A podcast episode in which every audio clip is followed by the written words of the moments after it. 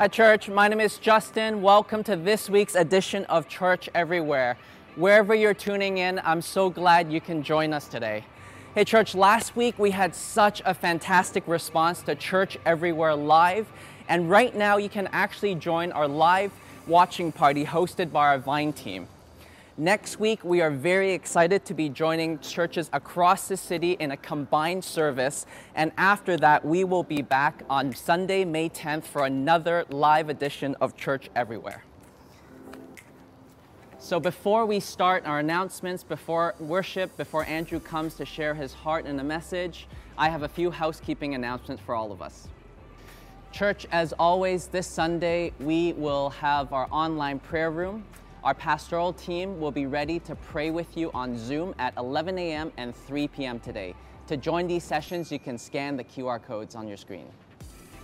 K4C will meet this morning at 11 a.m. on Zoom. Parents will have already received information through email on how to join. As a church, we want to encourage you to be checking in with our social media platforms first week of May for our latest update on when we intend to open Sunday services again. And now here's Carla with a special announcement for us. Hey, church. The spread of COVID 19 and the impact that it's having on the world as we face a pandemic is no doubt affecting us all in many different ways. We have family, we have friends, we have colleagues, we have brothers and sisters in Christ that are deeply impacted by what is going on. We want to take the opportunity as the Vine Church family to pray. So, as you're watching here, if you're on your own, if you're with your family, if you're with a group of friends, may I encourage you to join me as we pray for our world. Church, let's pray. Father in heaven, there is fear and anxiety globally right now as we find ourselves in a pandemic storm. But we believe in the power of prayer.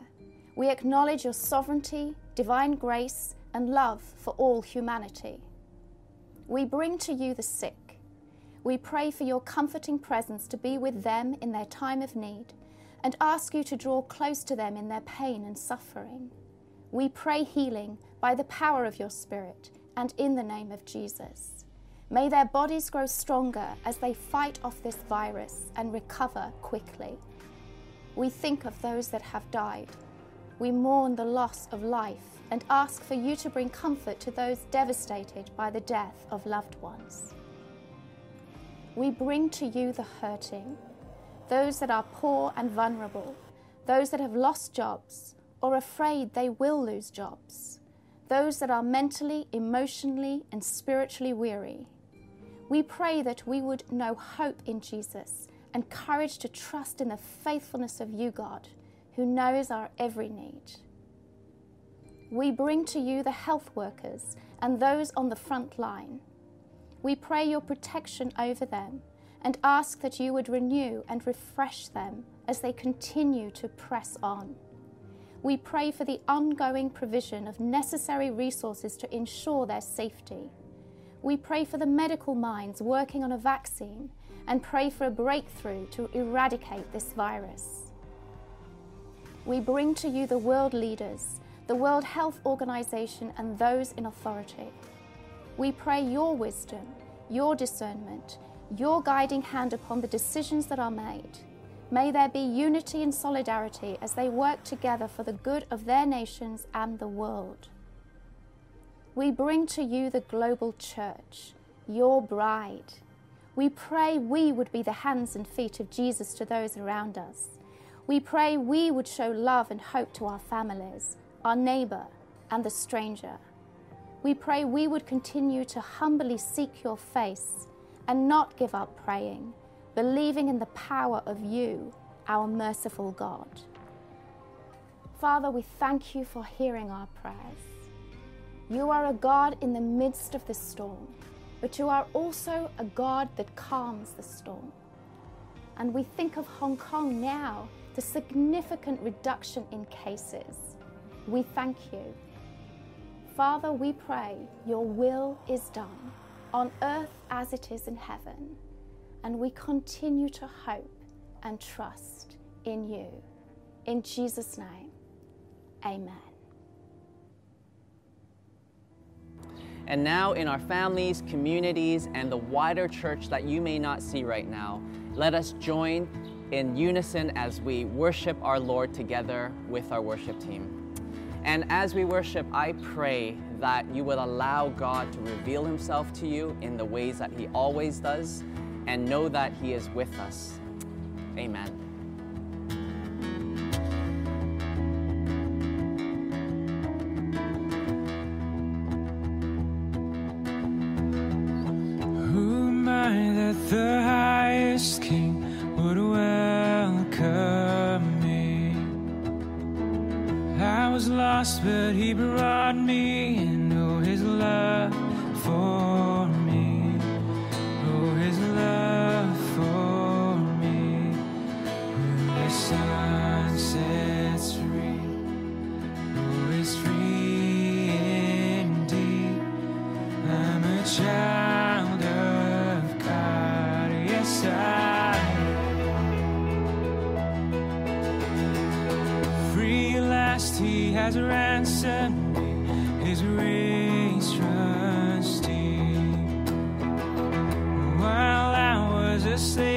Jesus died.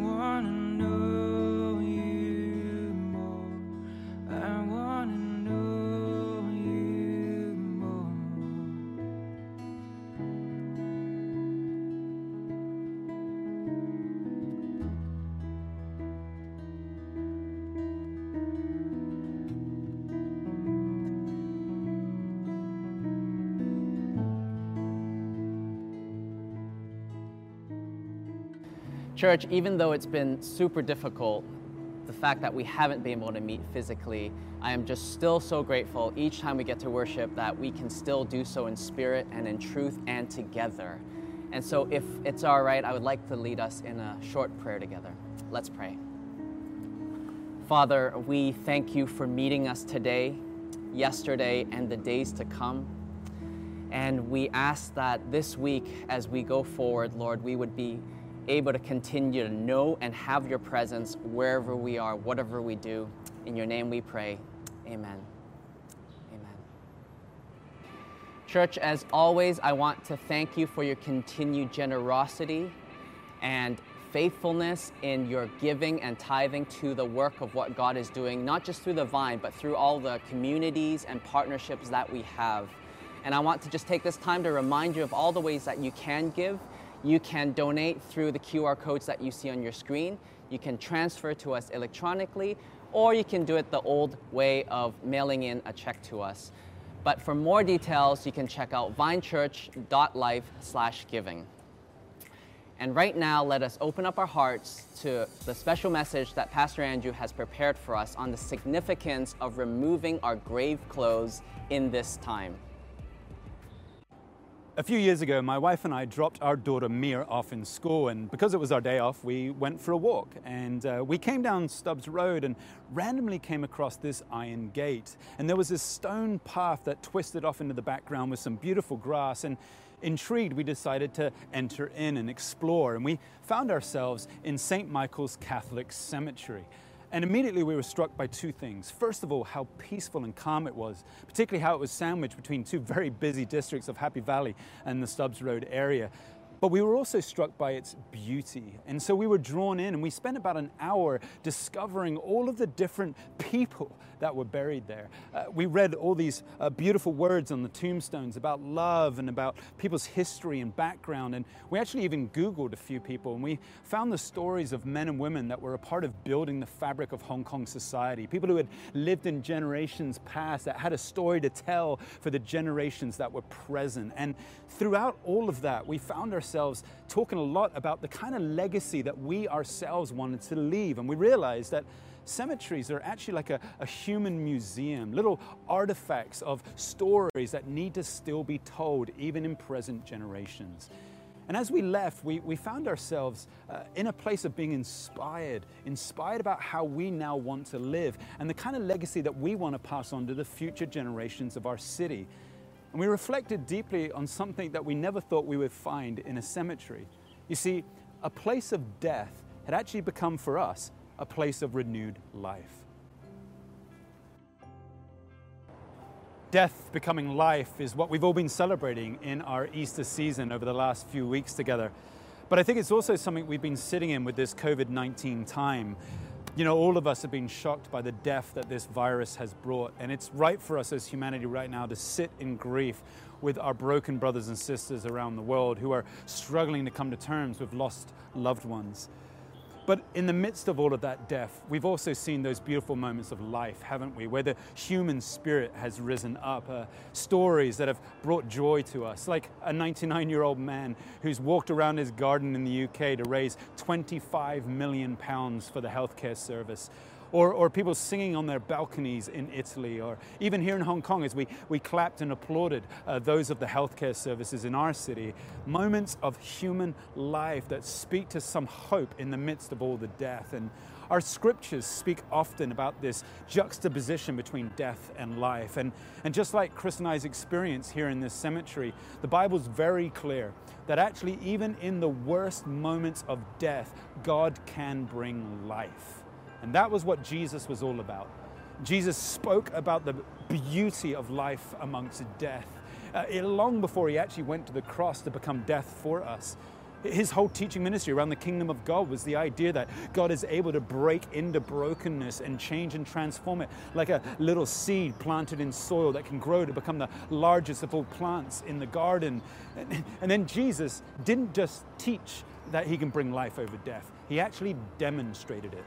It's important for us to know that Jesus has power over death. He has power to bring life. And we, we see it in the scriptures, those moments of miracles that we celebrate. Like when he's in the city of Nain and there's a grieving widow as she's grieving the loss of her only son. And, Jesus comes and places his hand on the coffin and he tells the child to, to stand up or that moment with Jairus' daughter, where, where, Jesus comes into her room and places his hand on her hand and he says, Arise, my child.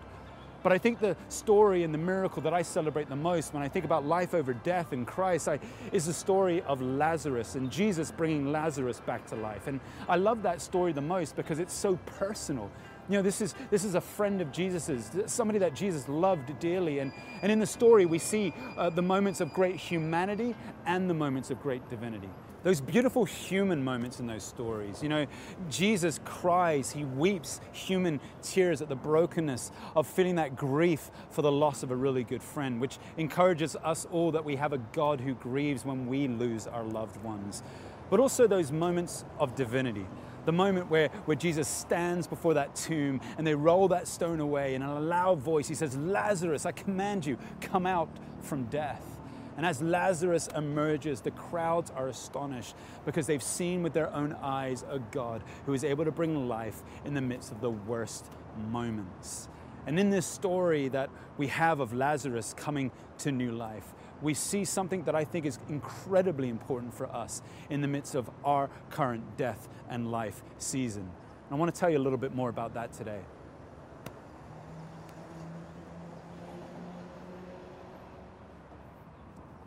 I want to pick up the story actually right at that moment where Jesus exhibits his power over death. And the reason why I want to do so is because I think in that part of the story, it contains something that is so critical for us as we're emerging out of our COVID 19 season. Um, it's found in John chapter 11, starting in verse 38. Let me read this to us. Jesus, once more deeply moved, came to the tomb. It was a cave with a stone laid across the entrance. Take away the stone, he said. But Lord, said Martha, the sister of the dead man, by this time there is a bad odor, for he's been in there for four days. And Jesus said to her, Did I not tell you that if you believed, you would see the glory of God? So they took away the stone. Then Jesus looked up and said, Father, I thank you that you have heard me. I knew that you always hear me, but I said this for the benefit of the people standing here, that they may believe that you sent me. Then he said this Jesus called out in a loud voice, Lazarus, come out. The dead man came out, his hands and feet wrapped with strips of linen and a cloth around his face. Jesus said to them, Take off the grave clothes and let him go.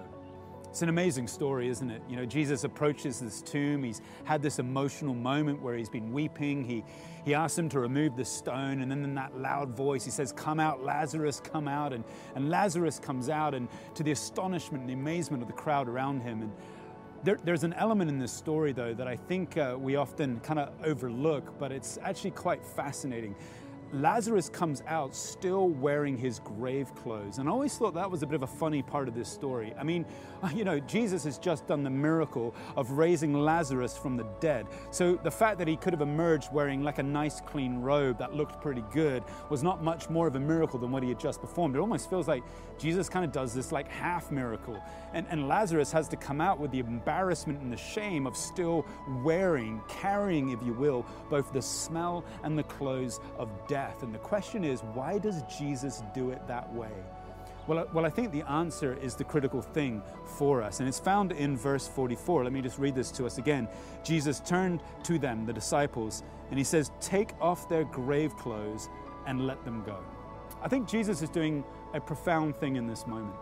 He's actually wanting to invite the disciples into the miracle themselves. He wants to involve them in the process of people going from death to life. And yes, Jesus has done the main miracle of bringing Lazarus back to life, but he emerges wearing and carrying the smell and the clothes of death. And Jesus invites the church to come forward and play their part, to un- unwrap those strips of linen from his feet and from his hands, to take off that linen from his face, to, in other words, remove the death from him so Lazarus could truly leave death behind. And I think this is the most critical thing that Jesus is about to call us, the church, into in this COVID 19 season. You see, I, I want to say something that I think is prophetic, both for the Vine Church, but also for the, the wider global church at this time. You see, I think in, in just a short little while, this world is going to emerge from its tomb of this virus. And it's going to emerge a little bit like Lazarus, still wrapped up in its grave clothes. The grave clothes of the trauma of the experience that this world has just been through. The grave clothes of lost jobs, lost loved ones, the grave clothes of just the, the fear and the anxiety and trying to work that out in our lives, the, the grave clothes of a ruined economy and, and wondering about an uncertainty for the future, whether the virus will come back or not, the, the grave clothes of, of the uncertainty of what might be ahead for us. And I think this is our hour as the church. This is our opportunity to come forward and actually do as Jesus commands the disciples in that moment, to partake in the miracle of seeing this world come back to life by unwrapping the grave clothes from humanity. What a gift this is. And I wonder whether we as a church could hear Jesus' voice right now saying, Come on, my church. This is your hour. This is your chance to step forward to the broken, emerging humanity in this world and unwrap their grave clothes so they can leave death behind. And that should incredibly excite us.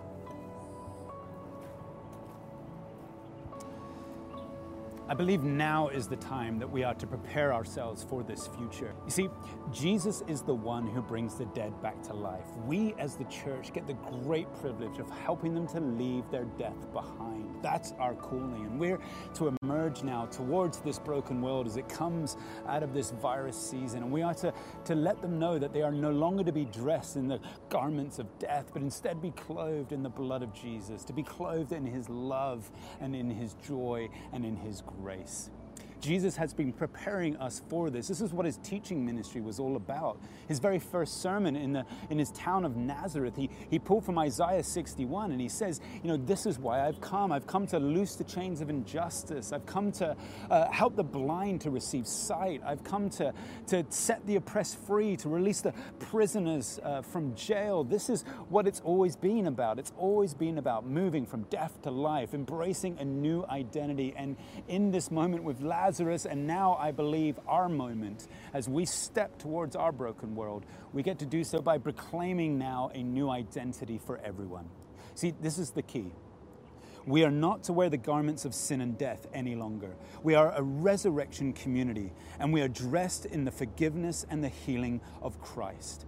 So, this is our time, not just to step forward and help to unravel those grave clothes of, of our anxiety or our stress or our trauma from the experience we've been in, but I think it's also our opportunity to begin to proclaim this new identity, to begin to show the world a new way to live, to actually begin to model as a Christian community in all of our local churches around the world that there is indeed a different narrative, that it's not just about leaving death behind, but it's also about embracing life. This is why Jesus says, I've not come to kill or destroy, I've come to give life and life abundant. And so, as we unravel the grave clothes, it's also about proclaiming a new way to live. And this is our great hour to begin to bring that narrative into the world. So, the question for us that we need to sit with is this How do we best prepare ourselves now to remove the grave clothes of others? Well, let me offer a few quick thoughts. First of all, we must be honest about our own grave clothes. The reality is, each one of us has grave clothes on us. Each one of us has uh, things of hurt and brokenness in our past. And, you know, it's really difficult to serve others when our hands and our feet are still tied. And so, this is an opportunity, whilst we're still dealing with the issues of quarantine and lockdown around the world, to actually double down and invest in allowing the Holy Spirit to come and speak to us about the areas of our lives that He still wants to unravel, the things that He wants to heal us from. And here's the powerful thing about that. The reality is, is that the grave clothes that you have had to remove for yourself are always going to be the grave clothes that you're going to be best to remove from others. What Christ has done in you, the healing that He's done inside of you, is always going to be the best thing that you're going to be able to offer to the broken world around you. And so take this time, take this unique opportunity to be honest about the grave clothes still around you and bring them in confession and repentance before the Lord, asking for His healing so you will be fully set free. That's the first thing. Here's the second thing. I think now we must mature ourselves in the discipline of our faith.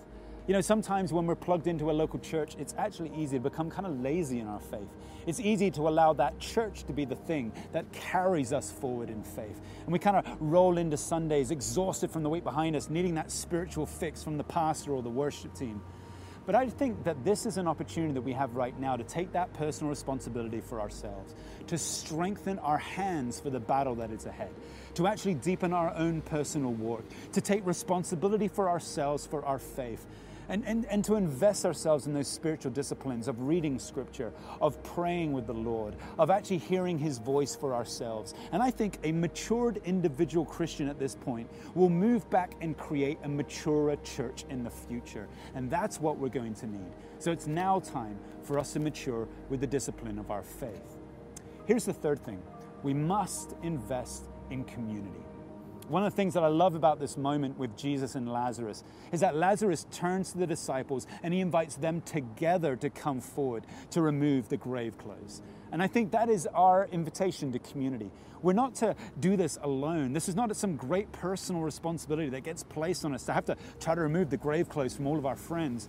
No, actually, I think Christ is inviting us into a communal moment. He's inviting us to be the body of Christ together, that we as one body move forward to this world, supporting one another, praying for one another, sharing the ways in which we can bring uh, the hope of the gospel to the brokenness of our people. And we get to do that in community so that we don't feel isolated, we don't feel alone. And the enemy is going to want you to feel like you've got to carry all this burden on yourself. And that's not of Christ. Instead, the local church rises up together, partners together to see the gospel come alive. So we are to double down on our commitment to one another in community.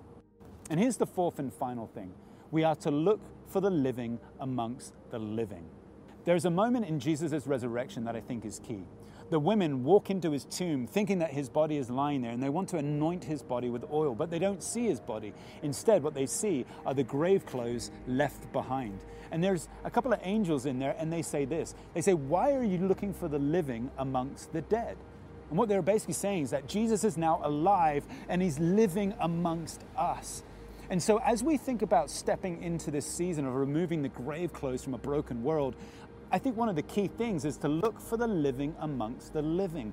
Look for what Jesus is already doing amongst the hurting people who are emerging. See, Jesus is already with them. He's already wanting to, to draw them into new life. He's wanting to unwrap their grave clothes through us. And so our job is to discern his activity, is to see what he is doing amongst our friends, amongst our family, amongst the community around him, and join him in his effort.